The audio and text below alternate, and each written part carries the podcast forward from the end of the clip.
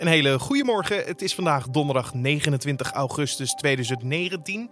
Mijn naam is Carne van der Brink en dit is de Nu.nl Dit Wordt Het Nieuws podcast. Het zal je niet ontgaan zijn, hevige branden in de Amazone. Het is een probleem waar heel de wereld zich mee bemoeit. Iets wat de Braziliaanse president Bolsonaro liever niet heeft. Maar Bolsonaro die blundert vro vrolijk verder. Die zegt nu weer, de Amazone is een maagd die elke perverseling van buiten wil neuken. Maar de Amazone is lekker van ons. Straks bellen we erover met Marion van Rooyen, correspondent Latijns-Amerika. En we praten verder met hoogleraar Pieter Zuidema van de Wageningen Universiteit. Maar eerst kijken we naar het belangrijkste nieuws van nu.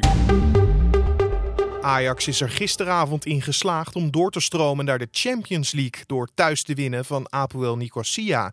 De cruciale return in de play-offs eindigde in 2-0. Basisdebutant Alvarez opende vlak voor rust te scoren en in de slotfase zorgde aanvoerder Tadic voor de beslissing namens de ploeg van coach Erik ten Hag.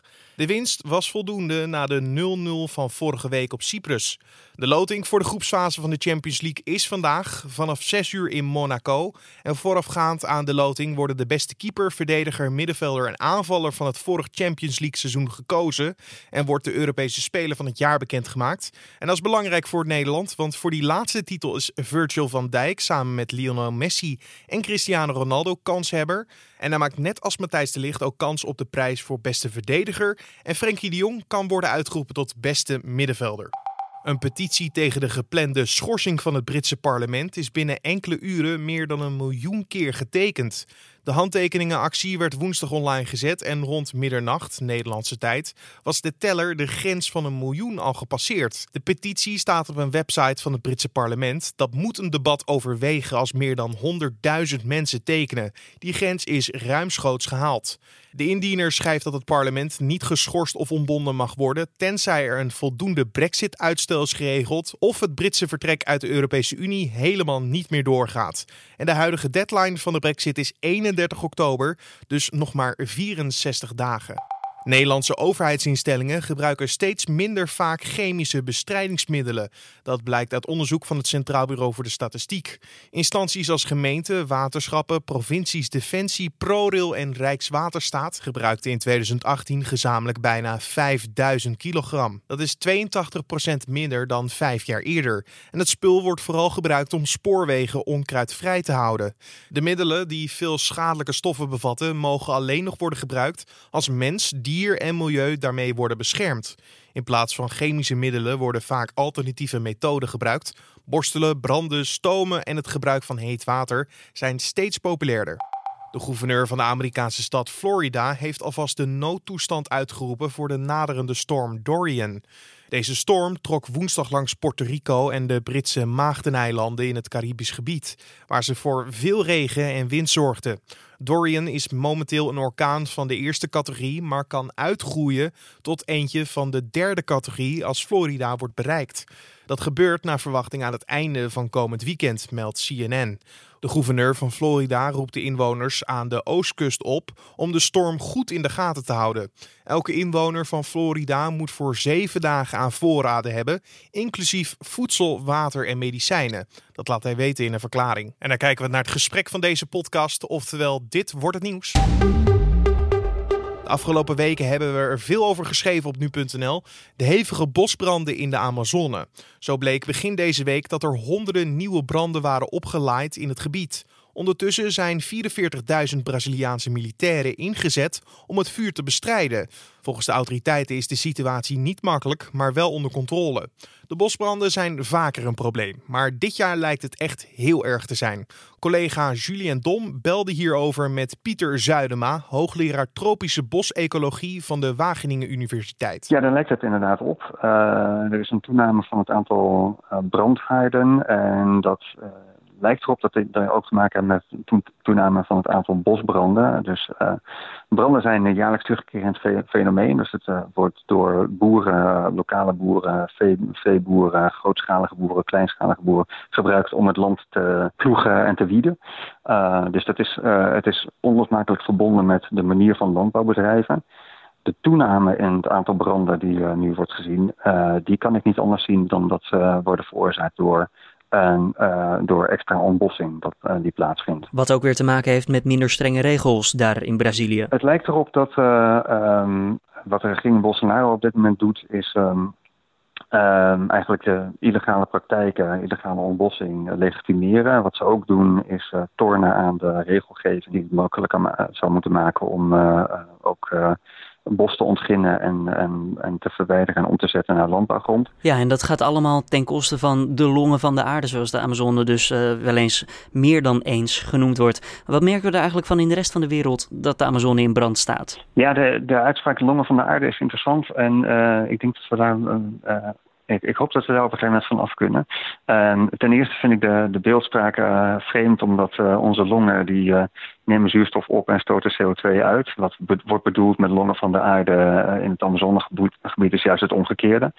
Um, het andere is dat een volgroeid bos dat stoot evenveel zuurstof uit als het weer opneemt. dus een deel van de zuurstof wordt door de bomen zelf weer overgenomen. Een ander deel wordt door dieren en planten en, en ontbinding van, uh, van organisch materiaal opgenomen. Wat uit uh, berekeningen van collega's van mij uh, blijkt, is dat totdat het Amazonegebied helemaal uh, dus de kwijt zou raken, dan zou het, het, de hoeveelheid zuurstof in de atmosfeer zou na, maar nauwelijks dalen. Want er komt andere vegetatie voor in de plaats, waar ook zuurstof wordt, er wordt geproduceerd.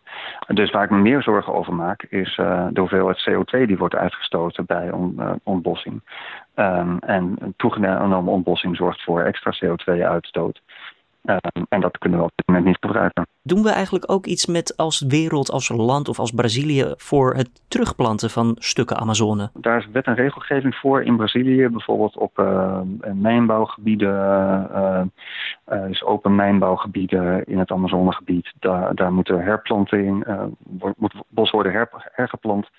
Ehm, eh, na afloop als de mijn, uh, mijnbouw klaar is.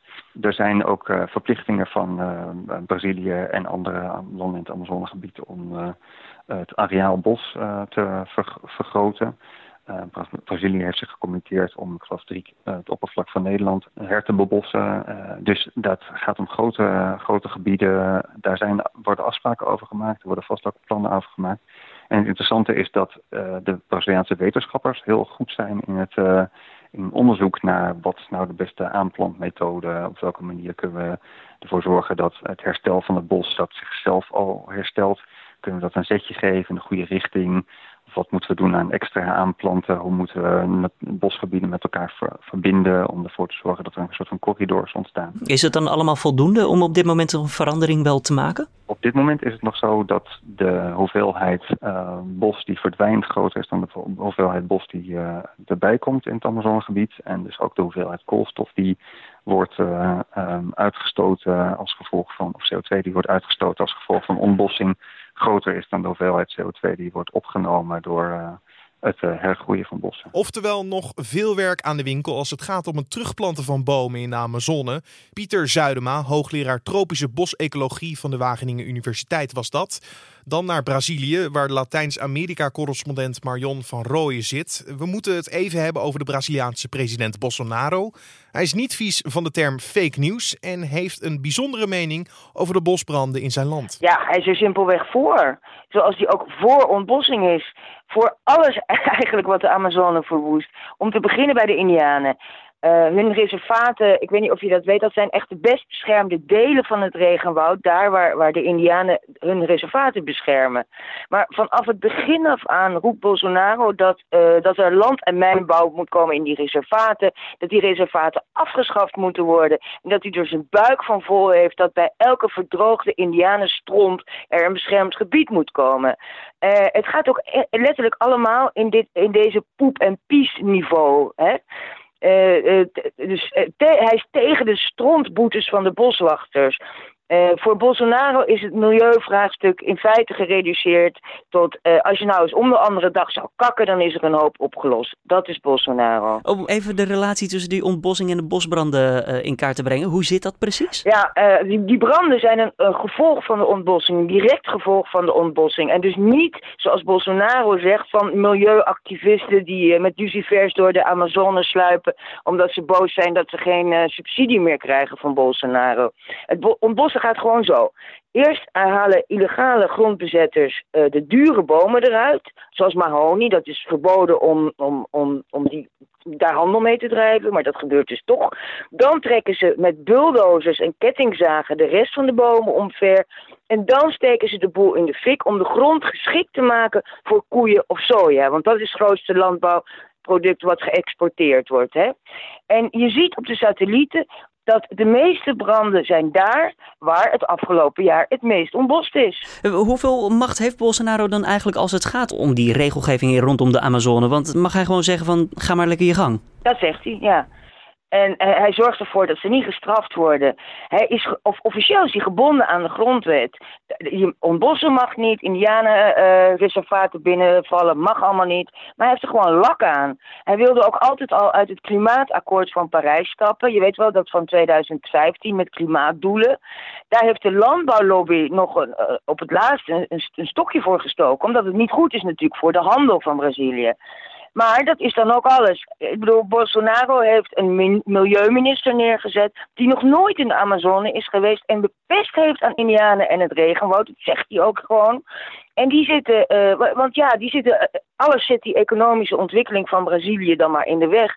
En uh, Europa is toch ook rijk geworden met het omkappen van zijn bos? Nou, dan mag Brazilië dat ook. Dat is de redenering. En je noemde eerder ook al eventjes de boswachters. Die hadden vroeger nog wat te vertellen in Brazilië, maar dat is volgens mij ook al veranderd. Ja, die zijn in, de afgelopen zeven maanden gewoon ontmanteld.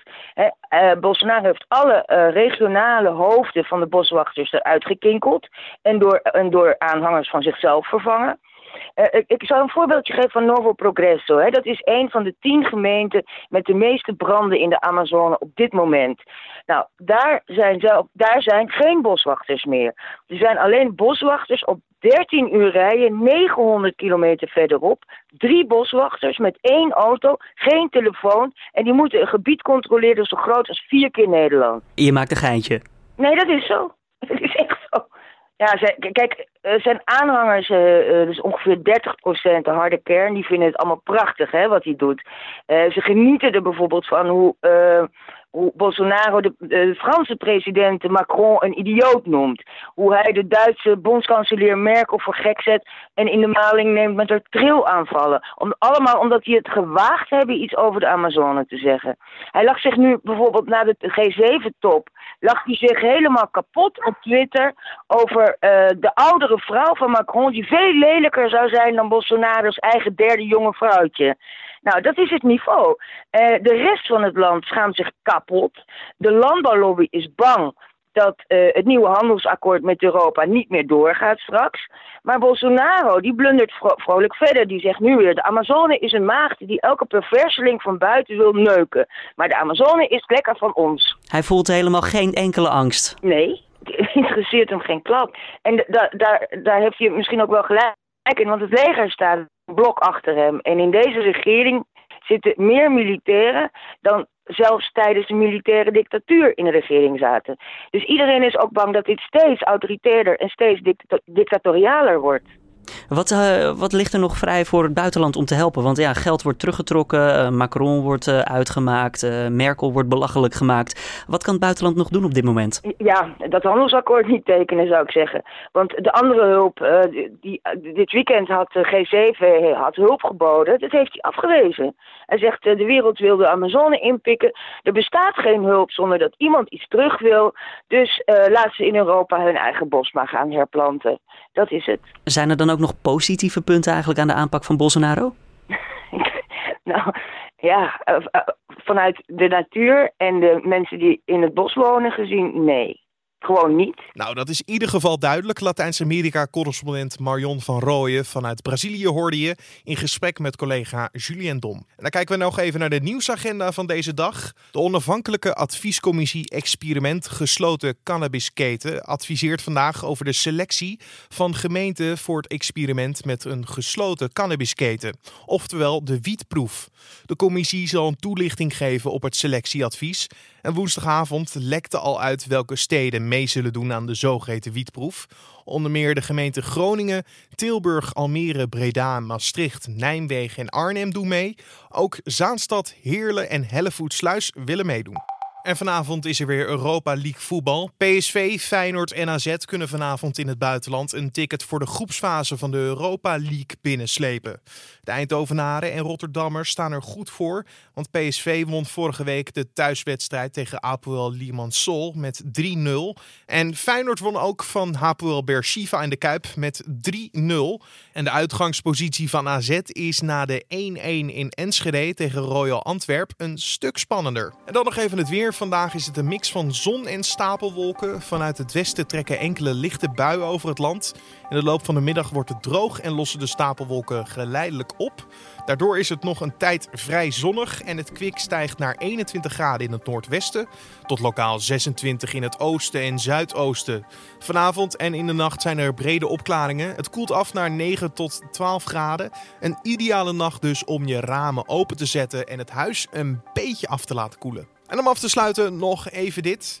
Aanstaande vrijdag wordt bekendgemaakt welke stad het Songfestival mag organiseren. Maastricht en Rotterdam zijn de keuzes. Alleen het leek er gisteren op dat het al uitgelekt was.